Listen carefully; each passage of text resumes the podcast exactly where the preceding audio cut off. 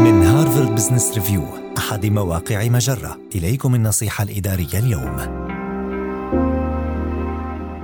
ثلاث طرق لتشجيع روح التعاون بين أعضاء فريقك العامل عن بعد. يحتاج المدراء مع تفشي الجائحة إلى مساعدة موظفيهم العاملين عن بعد في التصدي لمشاعر العزلة، وقد تكون الأنشطة الاجتماعية عبر الإنترنت مفيدة مثل احتساء القهوة.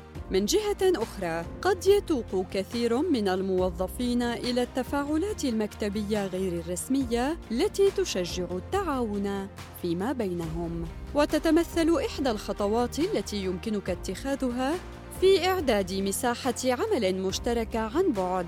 على سبيل المثال من خلال استخدام مكالمات الفيديو في وقت متفق عليه لكي يتمكن الموظفون من العمل بهدوء في حضور كل منهم بشكل افتراضي. إذ تتيح لأعضاء الفريق دردشة بشكل غير رسمي وتشارك الأفكار وطرح الأسئلة بشكل تلقائي كما لو أنهم يعملون في المكتب ذاته. وفي حال كنت تدير فريقا هجينا فيمكنك وضع جدار تفاعلي وهو وهو عبارة عن شاشة كبيرة موصلة بكاميرا تثبت في موقع مركزي مليء بالموظفين تتيح للعاملين عن بعد زيارة زملائهم في المكتب. أخيراً، حدد ساعات عمل أسبوعية لإجراء نقاشات في موضوعات عامة غير مدرجة في جداول الأعمال، وادعو فريقك بأكمله إلى طرح الأسئلة. هذه النصيحة من مقال كيف تقلل شعور فريقك بالعزلة الاجتماعية والمهنية؟